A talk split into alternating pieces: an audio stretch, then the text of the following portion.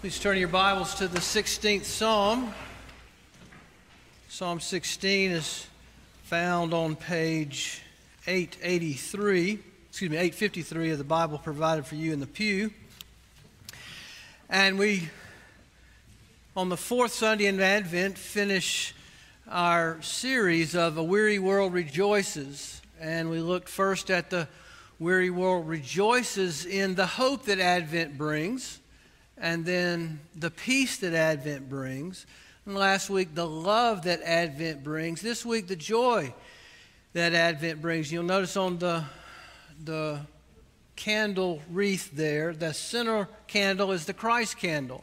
So these heavenly dispositions have been brought down so that believers in Christ, even in your sadness, even in your sorrows, even in your struggles, you might experience the joy of heaven, the peace of heaven, the hope of heaven, the love of heaven. And Psalm 16 was written thousand years before the birth of Jesus, but even then, the psalmist David is looking to the fulfillment of that promise of Advent. Psalm 16, beginning in verse 1. Keep me safe, O God, for in you I take refuge. I said to the Lord, You are my Lord. Apart from you, I have no good thing. As for the saints who are in the land, they are the glorious or the radiant ones, in whom is all my delight. The sorrows of those will increase who run after other gods. I will not pour out their libations of blood or take up their names on my lips. In other words, I will not participate in the godless acts of the pagans.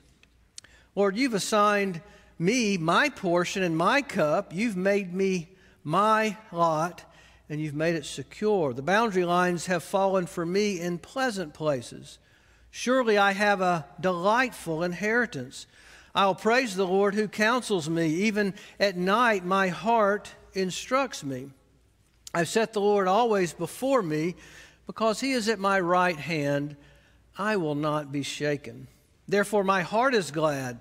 My tongue rejoices, my body also will rest secure, because you will not abandon me to the grave.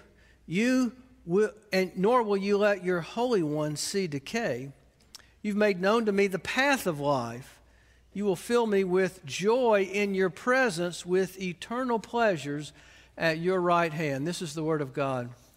Thanks be to you, O God. Let's pray together. Father, these words remind us that the Christian life and joy in the Christian life is something that we can't find in ourselves. And so we're praying now, and we ask you to come down in a fresh way, Holy Spirit.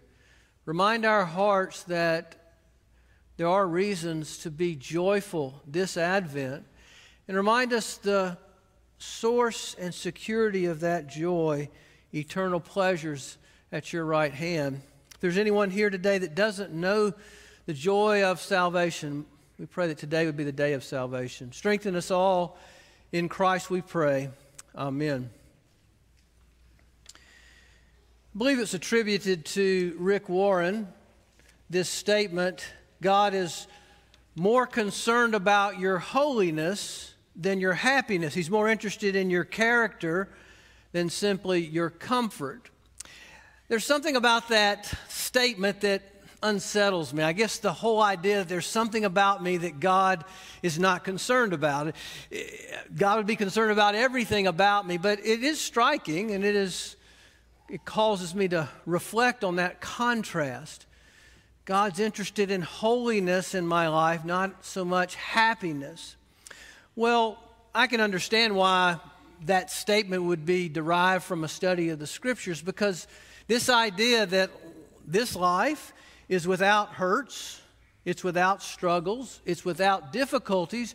You can see that happiness is that shallow superficiality that says life go, is going well with me and I'm Teflon. None of the pains of this life touch me.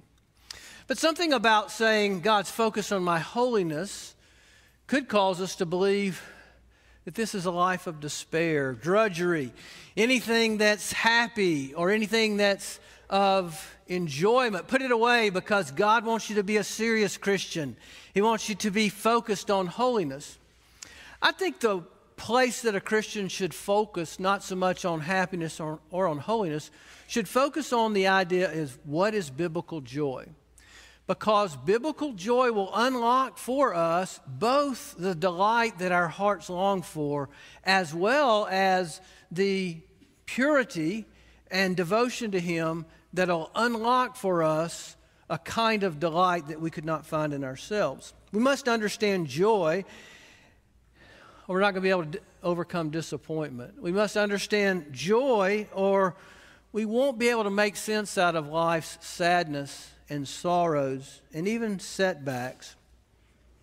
So I'll ask you this morning are you on a path full of joy, or is your life weighed down by the sorrows that you're carrying? Advent is, is a story in itself, but it's to be a journey or a pilgrimage that reminds us that these holy dispositions, and that's what they are, think about it. They are feelings, but they're stronger than feelings. Hope, peace, love, and joy. They're holy dispositions. And Advent tells us that when Jesus came into the world, he brought with him those heavenly dispositions. And we can live in this sad and sorrowful and struggling and difficult world with a sense of heaven because Advent has come. I think you'll see from the psalm this morning two major points. Don't get lost in the subpoints. I just outlined the whole uh, psalm for you. But the two major points I want you to see is one, this life is a life to struggle to locate your joy in God. Even for a Christian, this life is a struggle, and it's a struggle to locate your joy in God. But secondly, I want you to see from the psalm, as David reflects on God's faithfulness in his life, he says, God is providing you the strength that you need. Even in this broken, disappointing, hurtful, sad, and sorrowful world of sin and evil, you can still be strengthened in your pursuit of joy because joy has come down. Now, if you'll notice in your Bible, the, the subtitle is this Miktam of David. It's not very clear what the phrase actually means, Miktam. Um, there's six psalms that David wrote that the subtitle is listed as the Miktam. Charles Spurgeon calls this the precious golden secret of the Christian life because he outlines all of those Psalms, Psalm 16 and then Psalm 56 through 60, and they all start the same way. They start with praise to God, but then they describe trouble, they describe difficulty in this life. But the psalm begins to crescendo after admitting that this life is full of trouble and problems, and they describe holy confidence, and they always land at the end with assurance. You can see that crescendo and that trajectory in this psalm as well. But the two things I want you to focus on is one, while it is a struggle to locate our joy in God, because of Advent, and we'll see at the end of the psalm, the second Advent, we can be strengthened to live out joy filled lives. So, what is the Bible's definition of joy? It's not simply happiness or favorable circumstances. It really means this hearts that have been satisfied in God and hearts that find satisfaction with God. To the degree that your heart has found satisfaction in God, and to the degree that your heart is satisfied with God, you will be a joyful person. And to the degree that your heart is seeking satisfaction in things or people or circumstances other than God, or seeking satisfaction or disappointment in what God has brought you, you'll find your heart discontent. Now, I mentioned earlier this psalm was written a thousand years before Advent, before the coming of Christ, but in David's time, as well as in the time of the first advent, the people of God would have thought this. They would have thought this life is about suffering. This life is about sadness. This life is about struggle. But when the Messiah comes, he will bring the rule and reign of God. And he will bring healing and hope to the world. And David would have thought this as well. He would have thought that they longed for the coming of the kingdom, the age to come that we read about in the New Testament, the kingdom of God. And yet, what we learn from the playing out of the Advent is that Jesus did come in the first Advent. He, come, he came to fulfill all that was promised, but He also left us here to live in trust and delight as we wait for the second advent. We live between the now and the not yet, the in between times. And in these in between times, we're still going to struggle. We're still going to experience sadness. And sometimes at the holiday season, for broken families, it can be some of the most sad and sorrowful times of your life. Well, where do you find joy? Where do you find hope? In this greater story of Christ's deliverance. Psalm 16 reminds us our joy can be full. We can locate our joy in God. And then, secondly, our joy can be strengthened by what God has done for us. Well, where do we find joy when we're struggling to find joy? David says two places. One, in locating the reality that God is our refuge, and secondly, embracing the reality that God is our reward. When God is our refuge, we will learn to trust Him. And when God is our reward, we will learn to delight in Him. As I said, joy in God is being satisfied in God alone. One thing that's striking about this psalm is that David says, at this time in his life, he was a refugee. He was on the run. He was an outsider. He lacked a safe place and he lacked protection just ask the question when did David pen this psalm, or at least what time period was David thinking about when he wrote this psalm that he says, Preserve me, O God, meaning that I have no earthly help that would give me any sense that I'm going to live to the next day. Preserve me, O God. My life is in danger. You are my refuge. Maybe this was when David was on the run from Saul, maybe in the cave of Adullam. Maybe this is when he was in the Philistine garrison, when he had to go to the enemies of God and find protection because the anointed, disobedient king had turned against David in his jealousy and had said that David, or anyone who finds David, has permission to kill him. And here David says, I'm a refugee and yet you are my refuge. That word refuge means your place of safety. You're a well guarded, secure space. You are the watchman that's posted a watch that gives me my protection. When I'm afraid, David says, I can trust you. I can take refuge in you.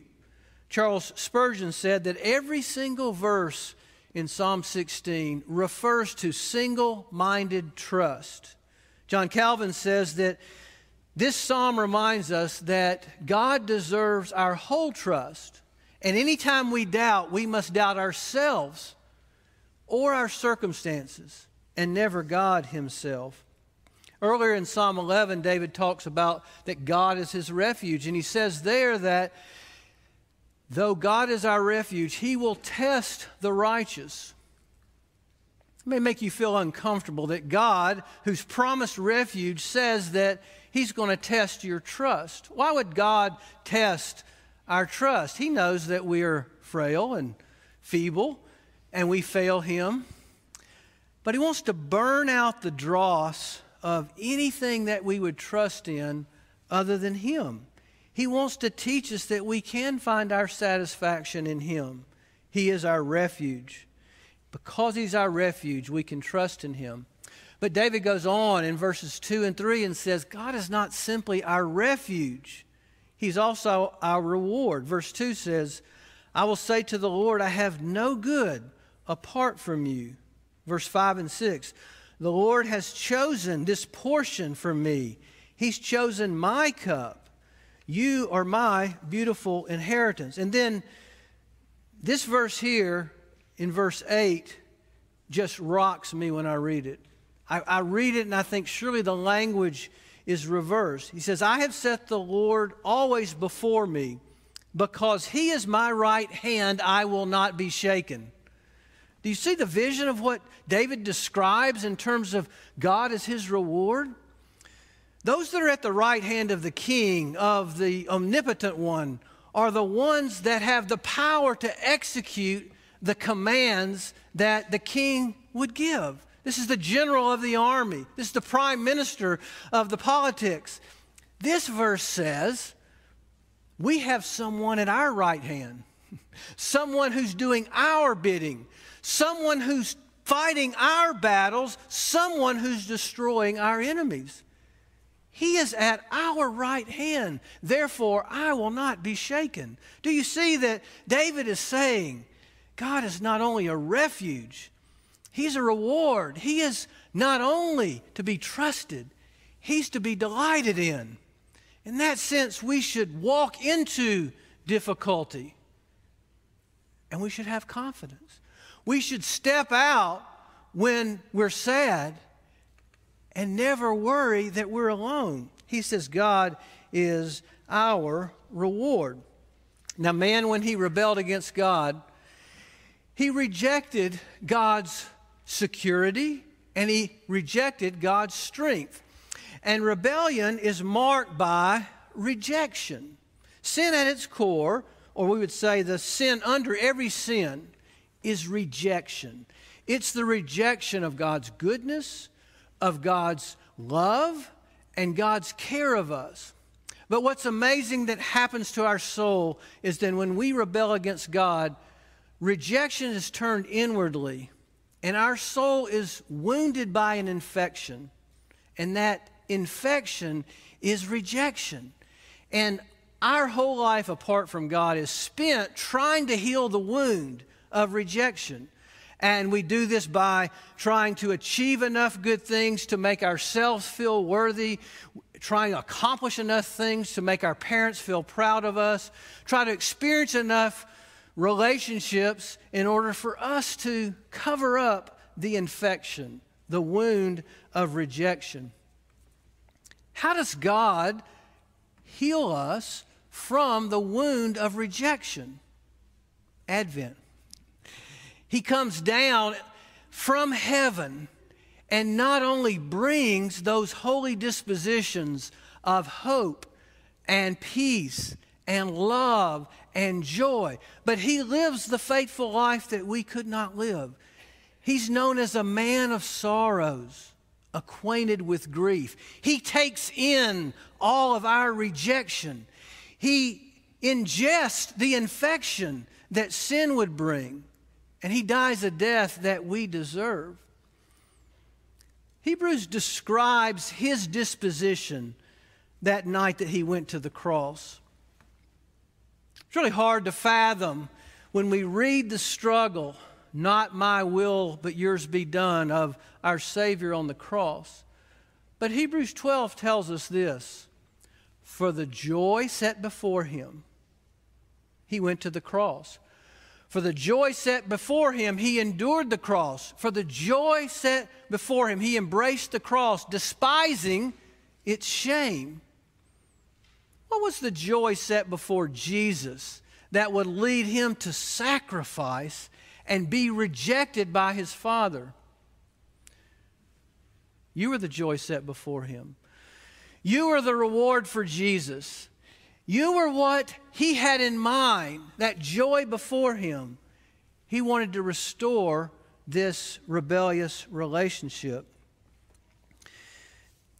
Ed Welch is a Christian counselor, and he's written a book that I found very helpful. It's called When People Are Big and God is Small.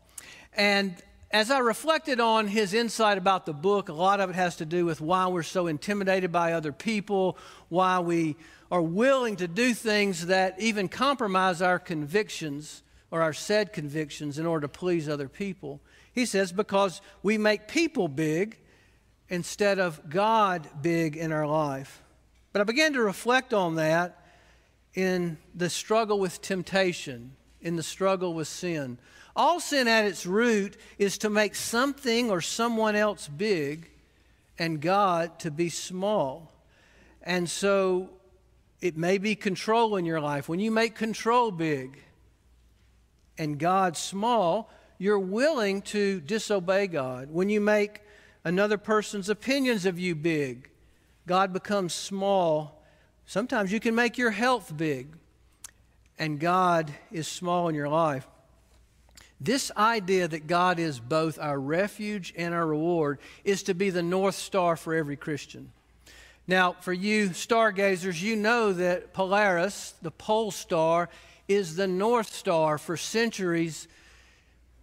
Those who steered ships and traveled used the North Star to navigate their way around the world. The North Star is the brightest star that appears in either of the celestial poles at any particular time.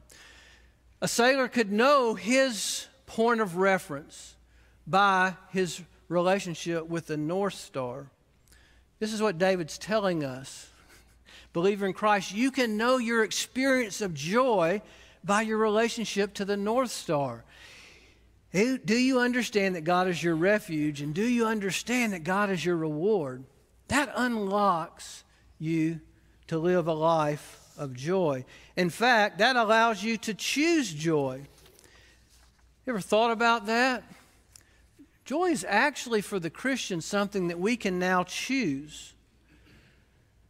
I know that joy is a feeling, but it's more than that. It's something that we choose because joy is a Godward disposition.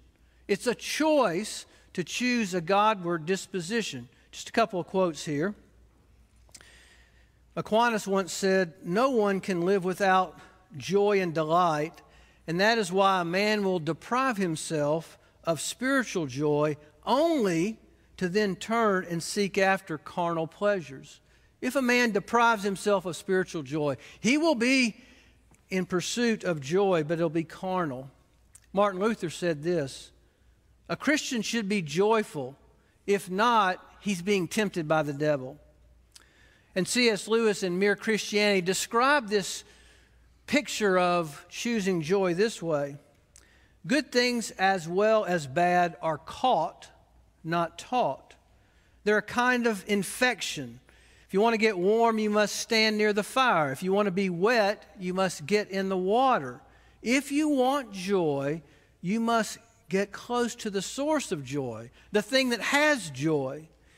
This is not a sort of prize that God gives you, it's a choice that you make. If you are close to the source, the warmth and the wet will transform you. So I'll ask you this morning are you choosing joy, Christian? Because if you belong to Christ, Advent says that you can choose joy. I was meeting with a member of our congregation recently, and she began to talk about how she'd become very disappointed in every relationship that she had. Every person in her family, work associates, those at church, and she could just pick out all the the critical things that she felt towards that person. And she really thought everybody else, if they could change, she could be a happier person. But the Lord began to convict her, something that I had preached in one sermon, and she began to go down a path. And for the last year or so, she's been pursuing this path of contemplation over activity and connection with God over time on social media and time with friends. And I asked her, Well, how has that changed you? As you've said no to some practices that you had participated in, and now you're saying yes to time alone with God, extended times. She said, I'm experiencing a, a greater desire for Christ and a greater joy. And I think that's what this psalm tells us that first, God is our refuge and reward, invites us to choose joy. But we've got to ritualize our joy. say this very carefully, but we all have as much joy in our life as we desire. And the psalmist here, who's a refugee, who's on the run, summarizes this reality. How do you ritualize your joy? How are you strengthened in joy? Now, I won't take time to go through every passage here, every section, but if you'll see in your outline, we strengthen our joy in God by growing in our understanding of the character of God. That's verses 1 and 2. We strengthen our joy in God by connecting with companions who are also pursuing joy. We seek our joy in God by comparing the sorrows of those who worship idols. We find our joy in God by cultivating communion with God, growing in confidence with God, listening to the counsel of God, conforming our lifestyle, ritualizing our joy, and it's all cons- the consummation of all this is consumed in what God's done for us. Just a couple of points I want to make here before we close. Let me first refer you to this idea of companions. David says here, You give marvelous comrades to me. Could also be translated glorious ones or even radiant ones. What's striking about that phrase in verse 3, he's describing some fellow companions. These are probably the misfits that are with him in the cave that became his mighty men, the outsiders who trusted in God and supported him when he was rejected by Saul but he calls them glorious or radiant. Those are words that are only used for God, and he's David using this word to talk about the kind of companions that he walks with. He walks with people who help him to see God, who show him the light of God, that experience the joy of God. I'll ask you this morning are those the companions that you're surrounded with? Are you building your joy with others who are also seeking the joy of God? I was talking to a parent about our children, and I said, Our children in this next generation are going to need more dense and deep networks. And sports and school and neighborhood sometimes decide the networks for our children. And I want you to know if they're not building deeper companions with those who are seeking joy in God, their soul is in peril. And we need to be thinking about the kind of com- companions that will point us to joy even in our sorrows. Think about when Paul's talking to the Corinthians. He says that those who are followers of God, even when they're full of sorrow, are constantly rejoicing. They're sad celebrants because they understand that God is both refuge and reward. I'll encourage us all to evaluate the companions that we're connecting to.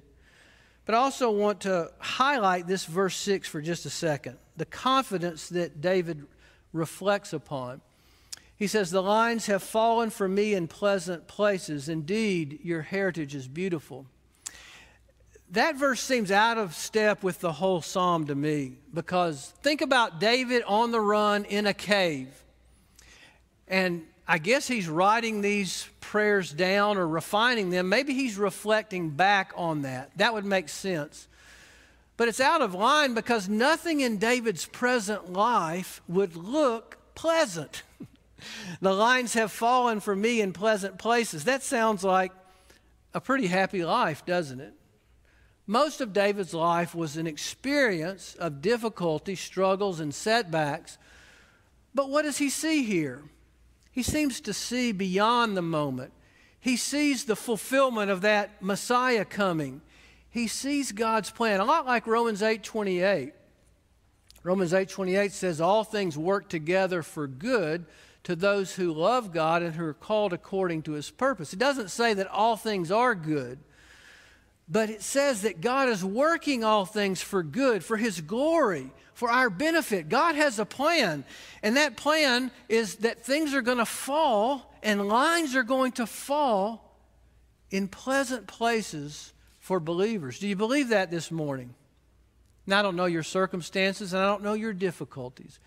If you're a believer in Christ, you have the freedom to choose joy regardless of your circumstances. Why?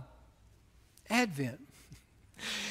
Advent. And the second Advent, and that's what I want you to see in the last three verses. Look at the last three verses. These verses are, we're told by Peter and then later Paul and then later the writer of Hebrews.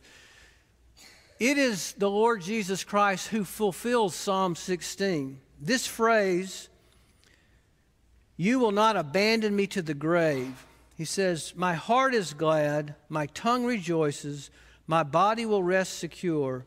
David, great David's greater son, son of born in Bethlehem, Jesus Christ, will make known the path of our lives. He will not allow our souls to decay. He will not let your Holy One see decay. You, he will fill you with joy in His presence, and eternal pleasures will follow you at His right hand. Do you see what Advent says? He came for you. He sent the Spirit to live with you, and He's going to take you to His eternal home. Death can't stop that. Other people can't stop that. Evil in this world can't stop that. The second advent says that this one who is resurrected and is reigning is going to come again. And it says that he's going to heal the world and he's going to heal us and we're going to reign with him forever and ever and ever. This psalm is the objective answer that we can live a life of joy because Jesus has conquered death, Jesus is in heaven, and Jesus is lining all of your lives' events in place to bring your heart to a place of joy. Do you believe that this morning? Do you believe that when He thinks of you, He smiles? Do you believe that He's waiting to bless you and that He can be trusted? Well, just two things as I close. I would encourage you to read Luke chapter 1 and chapter 2. It's maybe read them with your children between now and Christmas Eve. I want you to notice the centrality of joy in the Advent birth. You'll notice in Luke 1 that Zacharias, who is ministering in the temple, is told that he and his wife, who have been barren, are going to have a child. This is John the Baptist. And Zacharias is told, You will rejoice, and he will cause many to rejoice in Israel. And then Mary prays after the angel visits her, the Magnificat prayer poem that we read there, the song that she sings. And she says, I magn- my, my soul magnifies the Lord, and I rejoice in God, my Savior. She's full of joy because she's been visited that God has a plan for her life to advance the healing of the world. Then Mary is pregnant with Jesus, and Elizabeth is pregnant with John the Baptist. John, John the Baptist is about six months older than Jesus, but we're told that when Mary comes into Elizabeth's presence, the baby leaps for joy. Just think about that for eternity right there, okay? What's going on right there is that baby recognizes that joy has come down. And then Luke 2, we read this earlier, speaking of the shepherds, when they announce that Messiah has arrived, they say, Good news, great joy for all the peoples. I want you to notice that Advent is centered on joy. Joy has come down.